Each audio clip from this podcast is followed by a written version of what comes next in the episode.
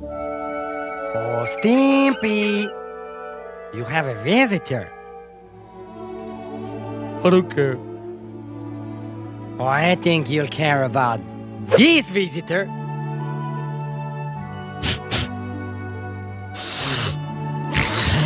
El siguiente programa fue pensado mientras uno de sus integrantes iba a comprar una sopapa para destapar el baño. Se ruega discreción.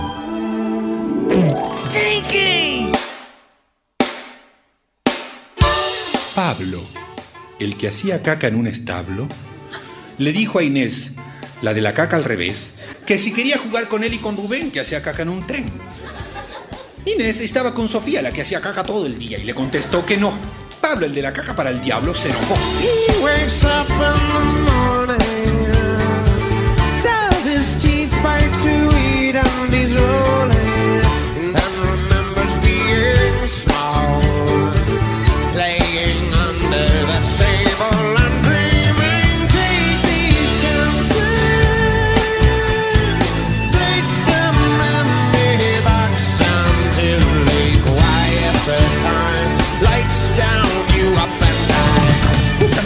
Por ahí la maestra Teresa, que hacía caca con frambuesa.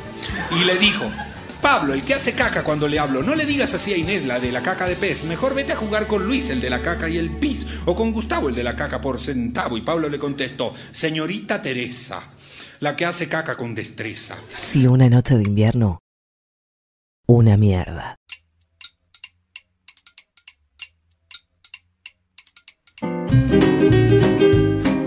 La historia es bien conocida. La palabra merd, mierda, se usa para desear suerte a las personas que se dedican al teatro, porque en el siglo XVII los espectadores iban al teatro en carruaje y la presencia de deposiciones de caballo en la puerta indicaba que la función había estado muy concurrida. La verdad es que la mierda no está muy bien vista. Un disco de mierda, por ejemplo, no es un buen disco y decirle sorete a una persona no es para nada un elogio. Sorete. Algunas reflexiones alrededor de este tema son retomadas por John Berger en su ensayo de 1989, Una carga de mierda. El escritor británico empieza citando a Milan Kundera, quien dice que debe desecharse la idea de Dios porque, en su opinión, ningún Dios podría haber concebido una forma de vida en la que fuera necesario cagar. Kundera, dice Berger, transforma la repugnancia natural en shock moral, un ejercicio muy caro a las elites. El coraje, por ejemplo, es una virtud por todos admirada, pero solo las elites condenan la cobardía como una bajeza. Los desposeídos saben perfectamente que en determinadas circunstancias todos somos capaces de ser cobardes. John Berger, que vivía en una casita en los Alpes, tenía que hacer lo que hace cualquier habitante de un pueblito alpino, cavar un pozo y enterrar la caca de todo el año. Y así lo cuenta. La semana pasada cargué y enterré la mierda de todo el año. La mierda de mi familia y de los amigos que nos visitan. Hay que hacerlo una vez por año y mayo es el momento oportuno. Antes de mayo se corre el riesgo de que esté congelada y más tarde llegan las moscas. Hay muchas moscas en verano a causa del ganado. Un hombre, hablándome de su soledad, me dijo no hace mucho, el invierno pasado llegué a echar de menos las moscas. Primero narra John Berger. Cavo un foso en la tierra del tamaño de una tumba, pero no tan profundo. Los bordes deben ser firmes para que la carretilla no se deslice cuando me inclino para descargarla. Estando parado allí en el foso, se acerca Mike, el perro de mi vecino. Lo conozco desde que era cachorro, pero nunca me había visto así, frente a él, más bajo que un enano. Su sentido de la proporción se perturba y comienza a ladrar. No importa con cuánta calma comience la tarea de cargar la mierda junto a la casa, transportarla en la carretilla y descargarla en el foso. Fatalmente llega el momento en que comienza a brotar en mí una especie de ira, dice Berger. ¿Contra qué o contra quién? Creo que se trata de una ira atávica. En todas las lenguas, mierda es una maldición que expresa exasperación, algo de lo que uno quiere liberarse. Los gatos esconden la suya cubriéndola con tierra con una de sus patas. Los hombres maldicen por la suya. Nombrar eso que junto con la pala finalmente me provoca una ira irracional. ¡Mierda! Berger dice algo que está muy bien. Dice, si de mierda se trata, la bosta de vaca, La de caballo es relativamente más agradable, puede inclusive provocar cierta nostalgia, huele a grano fermentado y hay un rastro lejano de heno y hierba en su olor. La mierda de la gallina es desagradable e irrita la garganta por la cantidad de amoníaco que contiene. Mientras se limpia un gallinero, hay que salir de vez en cuando a tomar un poco de aire fresco. El olor del excremento de los cerdos y de los hombres, sin embargo, es el peor, porque el hombre y el cerdo son animales carnívoros y su apetito es indiscriminado. Tiene un resabio dulce, nauseabundo de podredumbre. Hay un rastro lejano de muerte. En el mundo de la higiene moderna, la pureza se ha convertido en un término puramente metafórico o moralista, carece de toda realidad sensual. En los hogares pobres de Turquía, en cambio, el primer gesto de hospitalidad consiste en ofrecer agua de colonia de limón para que el viajero se refresque las manos, los brazos, el cuello, el rostro. Este gesto me recuerda a un proverbio turco sobre los elitistas. Se cree un ramito de perejil en medio de la mierda del mundo. La mierda cae deslizándose de la carretilla cuando se la vuelca con un peso muerto. El hedor dulce acicatea, irrita con su teleología, el olor a podredumbre y de allí el olor a putrefacción, a corrupción, el olor a muerte sin duda. No conduce, sin embargo, a la vergüenza, ni al pecado, ni al mal, tal como el puritanismo, con su desprecio por el cuerpo, ha tratado de demostrar. Sus colores son el dorado bruñido, el marrón oscuro, el negro, los colores del cuadro de Rembrandt de Alejandro el Grande con su yelmo. La mierda aparece en chistes tan universales porque nos recuerda de modo ineludible nuestra dualidad, nuestra naturaleza sucia y nuestro deseo de gloria. Es la última lesa majestad. Mientras descargo la tercera carretilla de mierda, cuenta Berger, canta un pinzón en uno de los ciruelos. Pienso en la gente cuya mierda transporto, tantas personas diferentes. La mierda es lo que queda atrás, indiferenciado, el desecho de la energía recibida y consumida.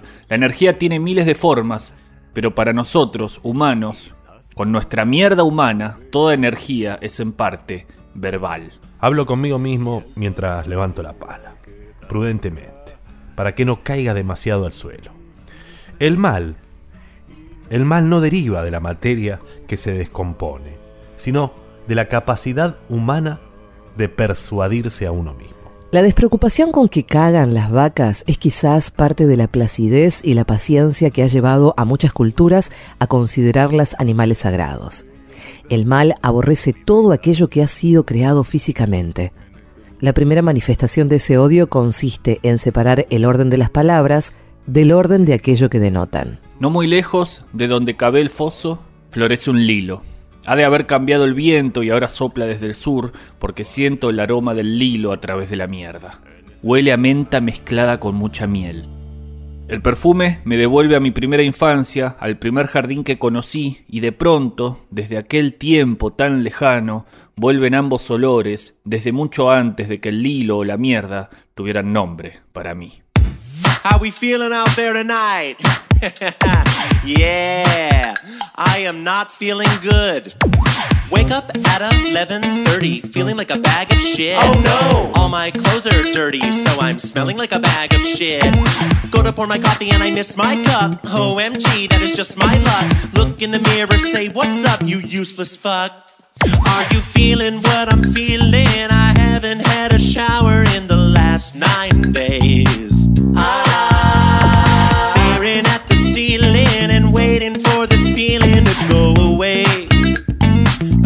go away. I'm not really feeling like I wanna get lit. Tell us how you're feeling. Well, I feel like shit. Oh, shit. Feeling like a saggy, massive sack of shit. Oh, shit. Big ol' motherfucking duffel bag of shit. Oh, shit. All day, all. I'm not really feeling like I wanna get lit. Tell us how you're feeling. I'm feeling like shit. Ladies, do you feel like shit? Tell me, do you feel like shit? Oh yeah. Fellas, are you feeling like shit? Tell me, are you feeling like shit? Oh yeah. Ladies, do you feel like shit? Tell me, do you feel like shit? Oh yeah. Fellas, are you feeling like shit? Tell me, are you feeling like shit? Oh yeah. Hasta el siglo XIX, el mercado del arte tenía un funcionamiento, por decirlo de alguna manera, razonable. Pero con el arte moderno y la sociedad de consumo, esos parámetros se vuelven casi inservibles. el arte de los museos tuvo que buscar sobre todo el impacto y la novedad para seguir existiendo. Muchas veces el debate sobre la legitimidad de la obra termina siendo un debate económico antes que artístico. Ejemplos sobran. La imposibilidad física de la muerte en la mente de alguien vivo era el famoso tiburón en formol, ese que hizo el artista hoy multimillonario Damien Hirst. O mi cama, de Tracy Amin. ¿Qué era eso? Una cama, sin tender, expuesta en el centro del museo. O la obra valuada en 400.000 euros de la última Bienal de Venecia, donde la autora Lara Almarsegui llenó una sala de escombros. Pareciera que el arte entonces, por decirlo en criollo, se pasó dos pueblos. Es paradigmático el caso del pintor inglés Adam Neat, que decidió como forma de protesta regalar todos sus cuadros. Por las noches dejaba sus obras a orillas del Támesis para que la gente se las llevara. Solo la noche del 14 de noviembre de 2008 abandonó unos mil cuadros por valor de un millón de libras. Por supuesto, los cuadros no tardaron en aparecer en eBay a más de mil libras cada uno. O sea que cualquier cosa que el artista haga en nombre de la rebeldía será regurgitada por el sistema y no hará otra cosa que justificar los precios exorbitantes. Por todo esto, nos honra que hoy esté con nosotros el artista plástico más controversial de los últimos 3.000 años. Señoras y señores, aquí está Norberto Alonso. Un cálido aplauso para él, por favor. Gracias, muchas gracias. Eh, realmente es un honor para mí haber llegado a este lugar. Quiero decirles primero que soy un artista eh, muy compulsivo, no paro de trabajar y que ya me tengan que disculpar si me levanto para ir al baño en un momento, ¿está bien? Señor Alonso, señor Alonso, buen día. Soy Roberto Gruchecki de la revista Pendejarte y me gustaría que me cuente cómo empezó su tan particular forma de arte. Bueno, y la verdad es que yo ya de muy chico, muy chico tenía problemas intestinales. Eh, usé pañales hasta 10 años, imagínate. La primera, la primera en descubrir que fue mi arte fue mi mamá. Ella veía y- en los pañales mi- mis primeras obras. Mira, esa que cuelga ahí, perfil en griego de cacá, es la primera que vendí, es increíble. Norberto, ¿qué tal? Haberlo vendido, Dios. Soy Augusta Pamparelli, curadora del Museo de Soretes Prehistóricos de La Plata, y quería saber cómo fue depurando la técnica. Bueno, mm, eh, ¿cómo decir? Yo al principio que me daba un poco como de asco manipular mi material, pero bueno, después me fui acostumbrando eh, hasta de alguna manera llegar a vivir pendiente de la mierda, ¿no? Eh, se- según lo que quiera ir pintando, yo eh, voy modificando la dieta. eh, Por ejemplo, si yo necesito generar una lluvia, eh, entonces. Como porotos eh, o también mate, ¿no? Entonces siempre eso me da un material líquido excelente. Y también, bueno, he aprendido a constiparme. Y entonces saco unos crayones así impecables, muy definidos.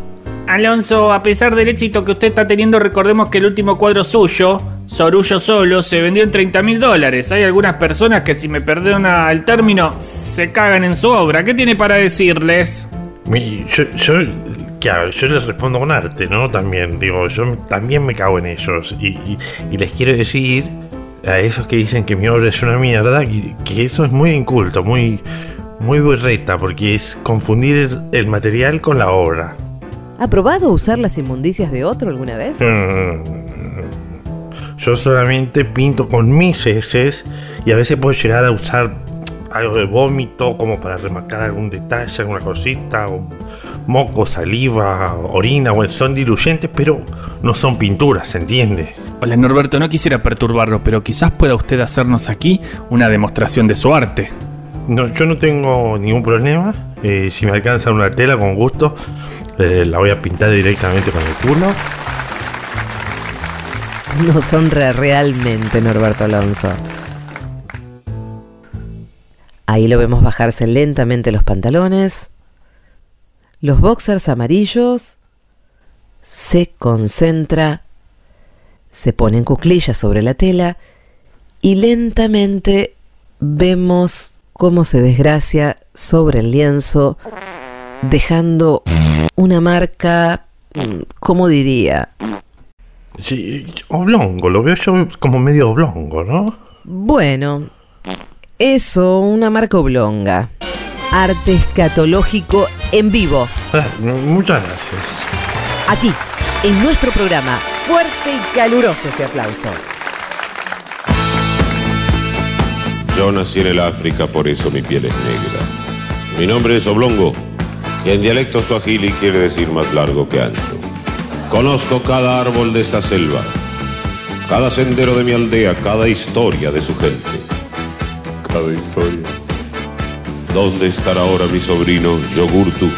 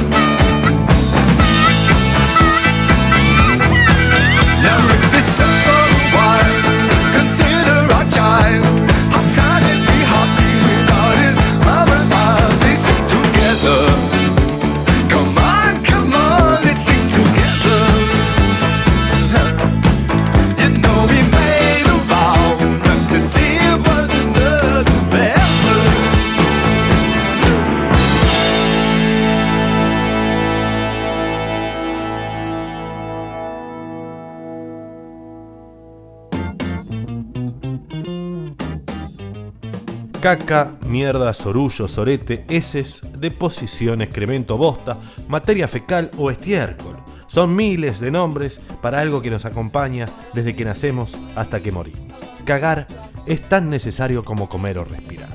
Nos gustaría narrarles ahora en este programa de mierda la historia de la guerra de la caca. Sí, porque la relación de las personas con esa porquería marrón que sale de sus intestinos ha moldeado, según el autor Dominique Laporte, toda nuestra cultura. En su libro Historias de la caca, Pretextos, 1998, Laporte cuenta que en París, en 1539, el rey redactó un edicto que pretendía regular el vertido de desechos domésticos, prohibiendo el acostumbrado uso de las calles con ese fin y ordenando a todas las residencias a construir una fosa séptica propia. Es clásica la historia de que la caballeresca costumbre de que las damas caminen del lado de la pared en las ciudades surge para proteger a las féminas del aberrante grito de ¡Agua va!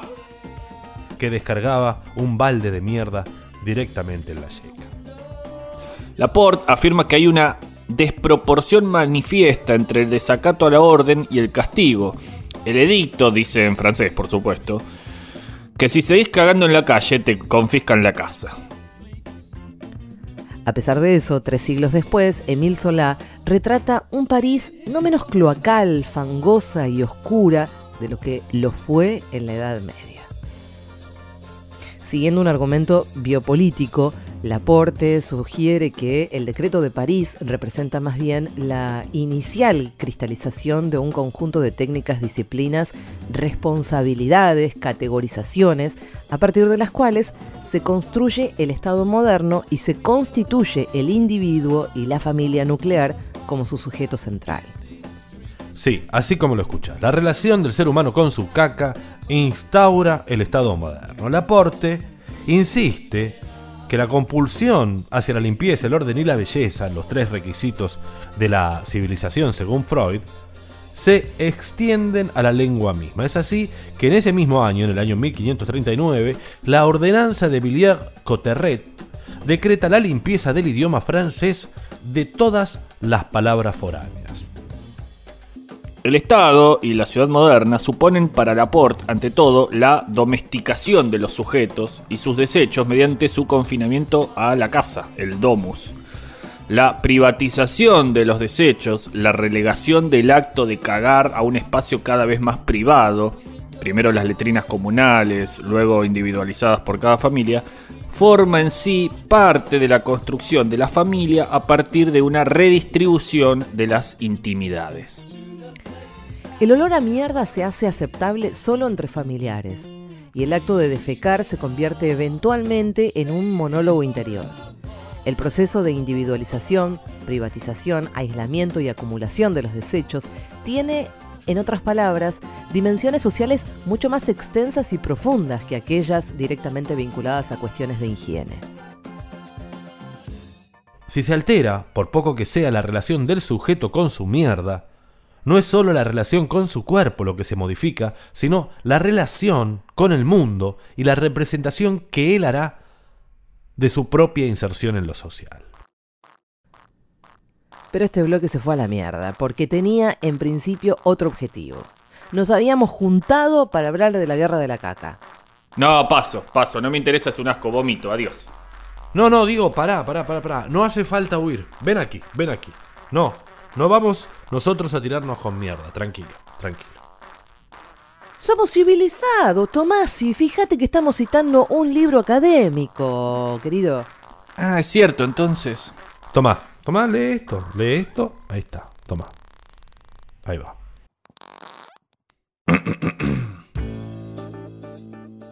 Escondido entre los infinitos estratos de especímenes minerales en el Museo de Historia Natural de Berlín, hay un frasco con tapa de corcho que contiene un polvo de color tostado con fragmentos grises dispersos. Caca. Su etiqueta principal lo identifica simplemente como guano, excremento de pájaros encontrado en abundancia a lo largo de la costa del Perú. Caca. Gracias Diego, muchas gracias. Y la pregunta es cómo llegó una muestra de estiércol de un pájaro peruano a una de las más prestigiosas colecciones mineralógicas de toda Europa. Yo sé, yo sé, yo sé. Alexander von Humboldt, que sincronizó su llegada a Lima para coincidir con el tránsito solar de Mercurio el 9 de noviembre de 1802. Pero más que ningún otro, el fenómeno que se le quedó grabado en su estancia en la costa del Pacífico fue el guano, la caca. Mientras recorría los muelles del Callao, el fuerte olor a amoníaco de la sustancia que almacenaban las barcazas le provocó varios ataques de estornudos. Así que el turro de Humboldt fue el que se llevó el guano a Europa. El guano quiere decir abono en quechua y se usaba desde tiempos inmemoriales, me encanta decirlo, en los cultivos. Eso sí, en Europa no se consigue.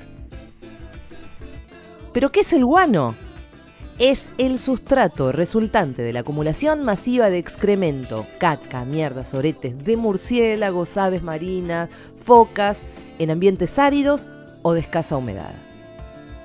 Tiene nitrógeno, fósforo y potasio, que son los principales nutrientes para las plantas. Desde 1849 a Perú le estaba yendo bárbaro con la exportación de guano y de salitre, pero lo hacía a través de una consignataria inglesa, cuando no, se llamaba Gibbs and Company. Pero de un momento deciden nacionalizar el guano, la caca, el sorullo, la mierda, ¿y qué pasa? ¿Qué pasa cuando se intenta nacionalizar algo que están explotando los ingleses? Lo de siempre. Inglaterra se movió en la sombra Y España, que le debía millones por los trenes, decide atacar y tomar la isla de donde se sacaba el guano, la isla de Chinchas. El gobierno peruano, sin margen de maniobra, firma un tratado horrible, pero la gente reacciona y termina declarando la guerra contra España. La famosa Guerra de la Caca. Más conocida como la Guerra del Pacífico, y acá es donde surge un vergonzoso documento del gobierno argentino. Estamos en 1862, gobierna Mitre, y ante el pedido de ayuda de Chile, Perú y Bolivia, además de México y otros países que se sumaron contra Europa, la Cancillería argentina, escuchen, responde esto. El gobierno argentino no tiene motivos para admitir la existencia de esta amenaza ni cree que serían suficientes los medios que se proporcionen para conjurar ese peligro si realmente existiese. La América Independiente es una entidad política que no existe ni es posible constituir por combinaciones diplomáticas. Por lo que hace a la República Argentina, jamás ha temido por ninguna amenaza de la Europa en conjunto ni de ninguna de las naciones que la forman. Esta respuesta se va a hacer famosa después en toda América por su infamia, porque es la confesión más notable del servilismo mitrista, de su falta de solidaridad americana, de su dependencia para con la Europa colonizadora. En fin, una mierda de carta.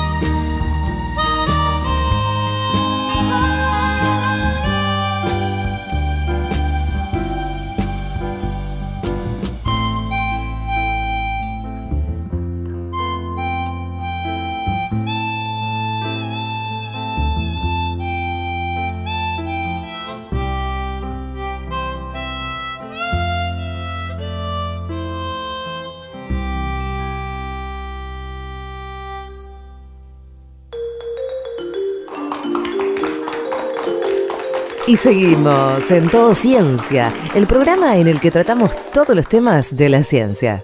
Hoy tenemos un programa muy especial porque nos visita una verdadera eminencia del mundo científico. Él es el doctor en biología con postdoctorado en astrobiología, física cuántica y un máster en ingeniería astrofísica. Sus investigaciones han sido elogiadas por científicos de todo el mundo y sus aportes han sido vitales, por ejemplo, para estudiar la posibilidad de, de vida en otros planetas, digamos. Y ya mismo le damos la bienvenida. Está con nosotros el doctor Juan Carlos. A ver, eh, ay, disculpen que no sé si tengo bien escrito el apellido. ¿Caca? Sí, O sea, sería Juan Carlos Caca. ¿cómo está? Sí, sí, sí. Es con doble C la segunda vez. En realidad, caca, caca.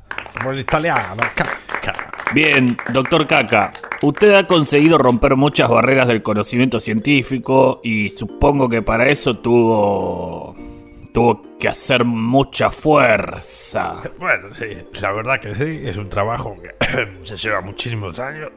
Digamos, doctor Caca, que lo que usted tiene dentro del cuerpo, eh, como que siente la necesidad de sacarlo. Sí, bueno, es una cosa que a mí me pasa desde que era un niño, ¿no? Siempre me gustó compartir mi conocimiento, regalarlo a los demás. Claro, doctor Caca, pero antes de pasar a su trabajo actual, remontémonos a épocas anteriores. ¿Cómo la pasó en su infancia y en su adolescencia? Bien, bien, bien, bien, bien. Lo más bien, una infancia feliz, en la calle. ¿Estamos seguros, doctor Caca? Sí, sí, sí, seguro. Pero en la escuela no le decían, che, caca, no te acerques a la pared que vas a dejar una patinada. No, me, no, para nada, Y le pregunto una cosita, doctor Caca. Esto ya refiere específicamente a su trabajo científico. Bueno, sí, perfecto. ¿Nunca le pasó que siente que su trabajo, ¿cómo le puedo decir? Que no va a ningún lado? Como que se queda, digamos, taponado. No, la verdad que no. No. Pero en cuanto a su estudio de los astros, los planetas y el universo, todo, doctor Caca, ¿no le gustaría que se tratara de un recorrido mm, menos pastoso, sin luchas intestinas? Yo voy a empezar a pensar que ustedes se están burlando de mí acá. ¿No? Se comenta en los pasillos académicos que usted anda por el CONICET, digamos, ¿cómo hago para ponérselo en términos no tan directos? Digamos que si usted fuera un auto, se la pasa tocando bocina. Pero eso no es falta de respeto, señor. Aunque a veces el tránsito está lento y los autitos se atascan, doctor Caca. Eh, Si esto sigue así, yo me voy, eh, yo me voy a retirar del estudio. Qué cagada tener esta vida de mierda, ¿no, doctor Caca? No, no, no, por favor, basta. Seguir en el estudio, no se desgracie, ¿eh? No, no, no, son dos imbéciles, basta, por favor. ¿Qué opina de las inversiones en caca muerta? Váyanse los dos a lavar el horno. Sí, lo tengo que decir así, si no me dejan otra opción. Doctor Caca, no haga ese triste papel, papel higiénico. Pelotudos. ¿De chiquito escuchaba las canciones de Gaby Popó y Miliki? Por... Y dígame una cosa, doctor Caca, cuando quiere escuchar música, pone un tema de Coti Soretti. Boludo. Ya me hinché los huevos, ya me voy. Usted también entiéndame a mí, doctor Caca. Pelotudo. Tengo en el estudio un tipo que se llama Caca y no le voy a preguntar por Andrómeda o por los lanzamientos de la NASA a la Luna. Mal nacido. Hablando de cohetes, doctor Caca, me parece a mí o falló el lanzamiento, pero se escucha el ruido. Manga de florete. Muy buen insulto, doctor Caca, lo felicito. Porro. Ladies and gentlemen, most people record songs about Bueno, love, ya heartbreak, loneliness, being broke. Nobody's actually went out and recorded a song about real pain. The band and I have just returned from the General Hospital where we caught a man in the right position. We named this song Constipation Blues.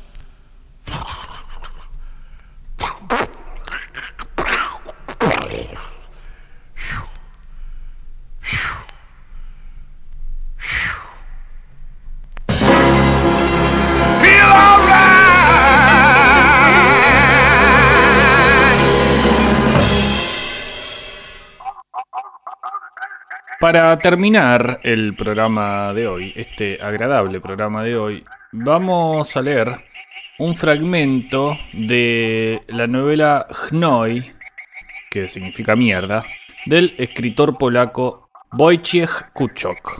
Y vamos a escucharlo.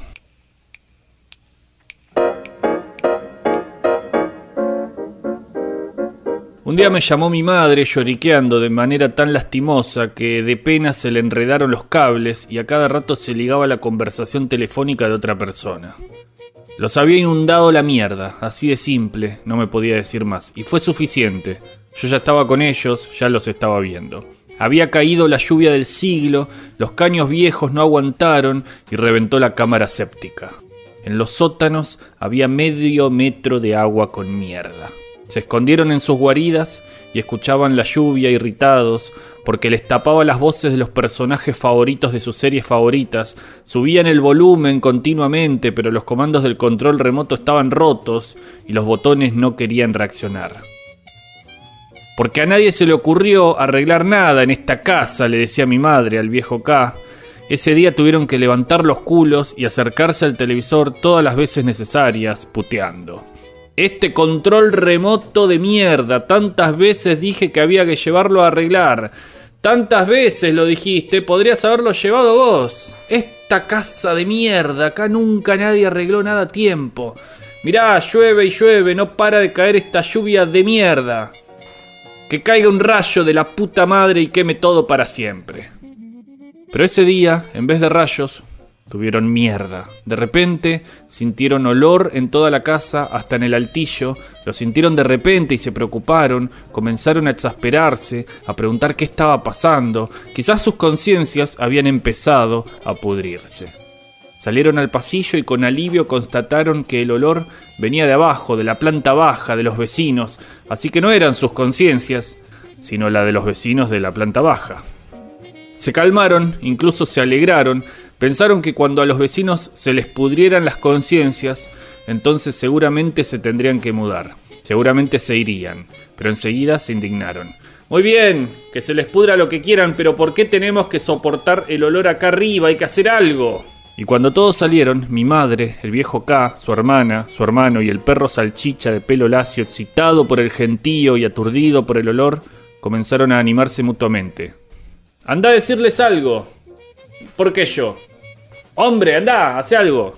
De esa manera se alentaban y juntaban coraje. Incluso bajaron hasta el descanso de la escalera para juntar más coraje ante la puerta de los vecinos y llamar adecuadamente. Y habrían llamado si no fuera porque el vecino de repente abrió la puerta, asomó la cabeza y empezó a olfatear.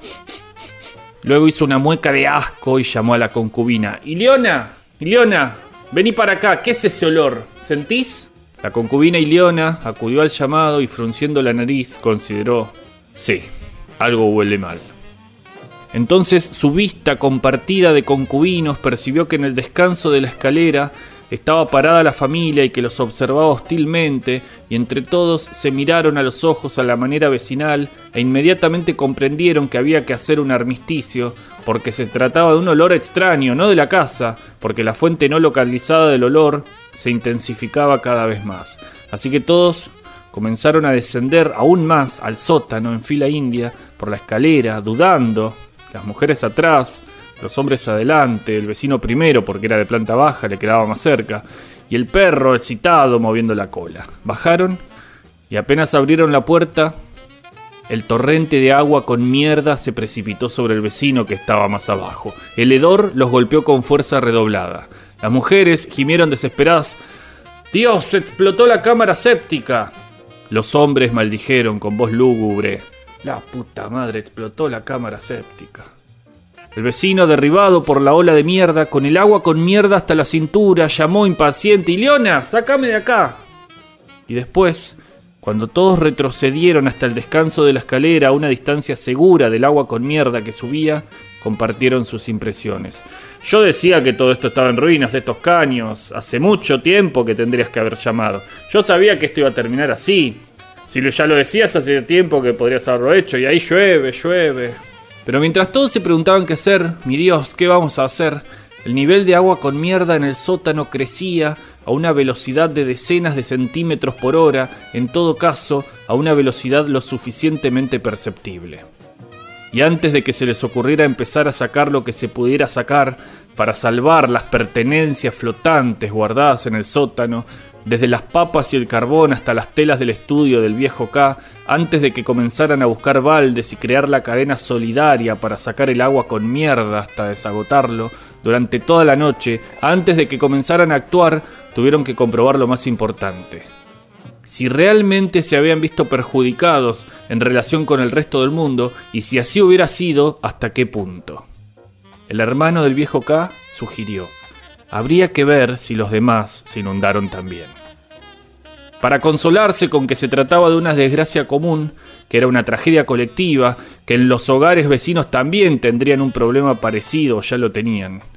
Pero a nadie más le había sucedido nada. Cuando las dos familias que compartían la casa salieron a la calle, ante sus ojos se produjo un milagro.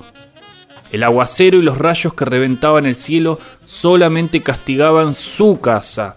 Solo sobre su casa los angelitos daban vuelta a los barriles maliciosamente. Solo sobre esta casa, la más antigua del barrio, construida por los abuelos y bisabuelos, heredada, el agua era tan efervescentemente maliciosa. Dieron algunos pasos hacia la zona de los borrachos, como la llamaba el viejo K, y atravesaron la pared de lluvia, se pararon empapados bajo el cielo seco y amistoso, y mirando su casa y el resto del mundo, no lo podían creer, sacudían las cabezas y se arrancaban los pelos. La hermana del viejo K cayó de rodillas con el castigo divino en los labios y una oración susurrada apresuradamente, como presintiendo que si eso no era ya el definitivo fin de los fines del mundo, al menos era su anuncio, y rezaba, rezaba, autotiernamente se confesaba acelerando las revoluciones, rebobinando la cinta de pecados, como para llegar a tiempo antes del primer trueno. El hermano del viejo K salía y entraba de la lluvia y observaba inquisitivamente, murmurando algo como un veterano de la hidráulica que no paraba de asombrarse ante un defecto desconocido, como si estuviera buscando el lugar donde había fallado la junta. El viejo K después de concluir que el tema se había escapado definitivamente de la razón temporal, empezó a buscarle las ventajas. Bueno, probablemente así sea el fin del mundo. Eso significaría que si sobre nosotros llueve, entonces bajo las otras casas quema. Que los fuegos del infierno alcanzarán enseguida a la chusma, mientras que a nosotros la lluvia nos moja para apagarlos. Mi madre miraba las ventanas de las otras casas por donde la multitud observaba la escena, las jubiladas sobre almohadones acomodados en los alféizares, los muchachotes arrancados del partido, las mujeres de los vagos amamantando, los propios vagos con tiradores sobre los torsos desnudos, todos apretujados, mirando hacia abajo como se mira en un coliseo, como se mira a los cristianos que esperan la muerte, aunque todavía no se sabe cómo morirán. Observaban con satisfacción no disimulada, de vez en cuando señalando con el dedo su cielo y el de los otros, lanzando burlas. ¿Quieren que les prestemos un paraguas? El viejo K, impaciente porque el fuego no llegaba, ordenó, va a hacer calor acá, vamos a casa para no quemarnos, vamos a mirar por las ventanas cómo se fríen estos imbéciles, el que ríe último ríe mejor. Dirigió valerosamente esta última frase hacia los balcones, porque ya desaparecía en la lluvia, seguido por su hermano, que trataba de desplazar la frontera del aguacero, y por su hermana, que se desplazaba de rodillas, siguiendo tras ellos la huella barrosa, rezando según sus últimos 30 años de devoción, suplicando piedad. Solamente mi madre estaba parada del lado seco y miraba cómo desaparecían en la lluvia y llamando, esperaba encontrar al perro que había salido corriendo hacia los arbustos persiguiendo un palo y cuando el perro volvió, cuando ya lo tenía en brazos, porque no era lluviamante, cuando dio los primeros pasos en dirección a la casa, de repente se sintió el temblor. Tronó, se hundió, se succionó a sí misma, se deprimió en la tierra.